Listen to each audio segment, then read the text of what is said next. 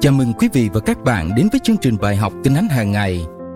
Chương trình do phòng truyền thông phối hợp với Ủy ban Cơ đốc Giáo dục Tổng liên hội thực hiện.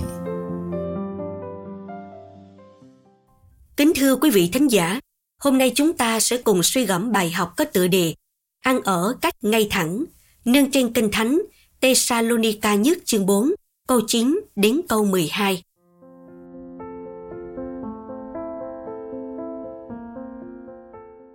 Còn như sự anh em yêu thương nhau, về điều đó không cần viết cho anh em, vì chính anh em đã học nơi Đức Chúa Trời, phải yêu thương nhau.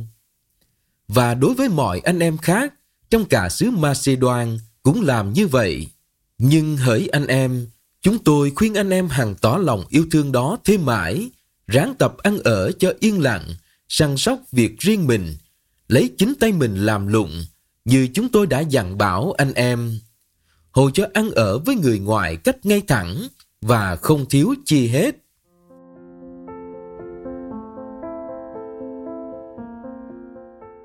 Câu gốc của bài học là ráng tập ăn ở cho yên lặng, săn sóc việc riêng mình, lấy chính tay mình làm lụng, như chúng tôi đã dặn bảo anh em.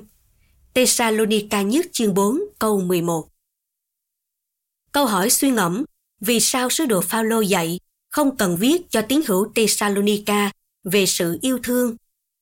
Ông dạy họ phải sống giữa dân ngoại như thế nào? Bạn sống thế nào để lời làm chứng có giá trị giữa vòng người ngoại?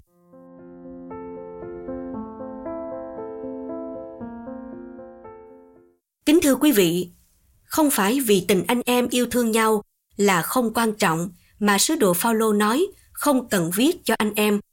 Nhưng vì những điều quan trọng này chính họ đã được học từ Đức Chúa Trời. Nói cách khác, mạng lệnh yêu thương nhau là điều Đức Chúa Trời đòi hỏi con dân Ngài phải nghiêm túc thực hiện. Vì trước nhất, mạng lệnh này là luật pháp của Đức Chúa Trời. Và điều quan trọng tiếp theo, yêu thương nhau là dấu hiệu để mọi người chưa tin nhìn biết các cơ đốc nhân là môn đệ của Chúa.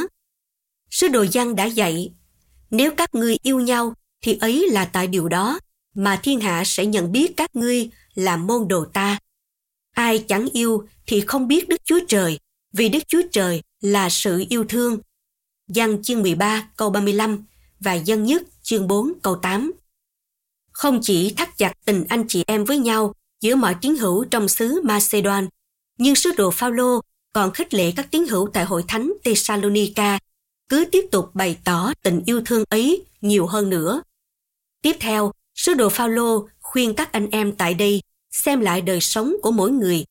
Hãy tập sống trầm lặng, chăm lo công việc riêng của mình và lao động bằng chính tay mình như chúng tôi đã dặn bảo anh em. Theo câu 11, bản truyền thống hiệu đính. Sở dĩ có lời khuyên này là vì trong vòng các tín hữu Thessalonica có không ít người nghĩ rằng Chúa Giêsu sắp trở lại nên họ đã bỏ bê công việc làm ăn một số khác chỉ mong muốn nhận trợ cấp từ người khác, hoặc họ biến nhát vì ảnh hưởng nền văn hóa Hy Lạp, coi thường việc lao động chân tay, chỉ có các nô lệ mới làm việc. Những điều này trái với nếp sống công chính, ngay thẳng của cơ đốc nhân, theo sự dạy dỗ của Kinh Thánh.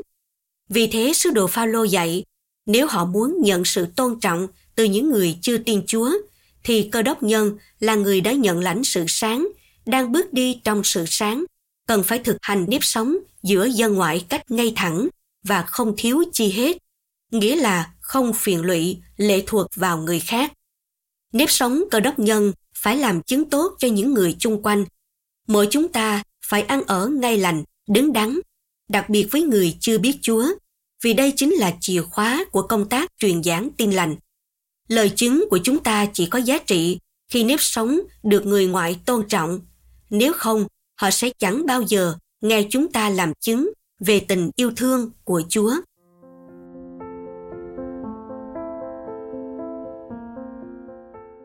Chúng ta cùng hiệp nhau trong lời cầu nguyện. Lạy Chúa tạ ơn Chúa vì con được làm con của Ngài. Xin giúp con luôn mạnh mẽ, trung tín, kiên trì bày tỏ nếp sống ngay thẳng theo lời Chúa dạy, để con luôn làm sáng danh Chúa và lời chứng của con được những người chưa tin đón nhận nhân danh Đức Chúa Giêsu Christ. Amen. Quý vị thính giả thân mến, chúng ta có nhận được sự tôn trọng của những người quen biết bởi cách sống ngay thẳng yêu thương của mình không ăn ở ngay thẳng thật thà làm sáng danh chúa xứng là chứng nhân tin lành lan khắp xa gần giúp người đón nhận hồng ân chúa trời bài học kinh thánh hàng ngày hôm nay đến đây là kết thúc kính chúc quý vị một ngày mới tràn đầy phước hạnh chúa ban cho. Hãy học lời chúa qua chương trình này hàng ngày và giới thiệu cho nhiều người khác cùng tham gia. Hẹn gặp lại quý vị ngày mai.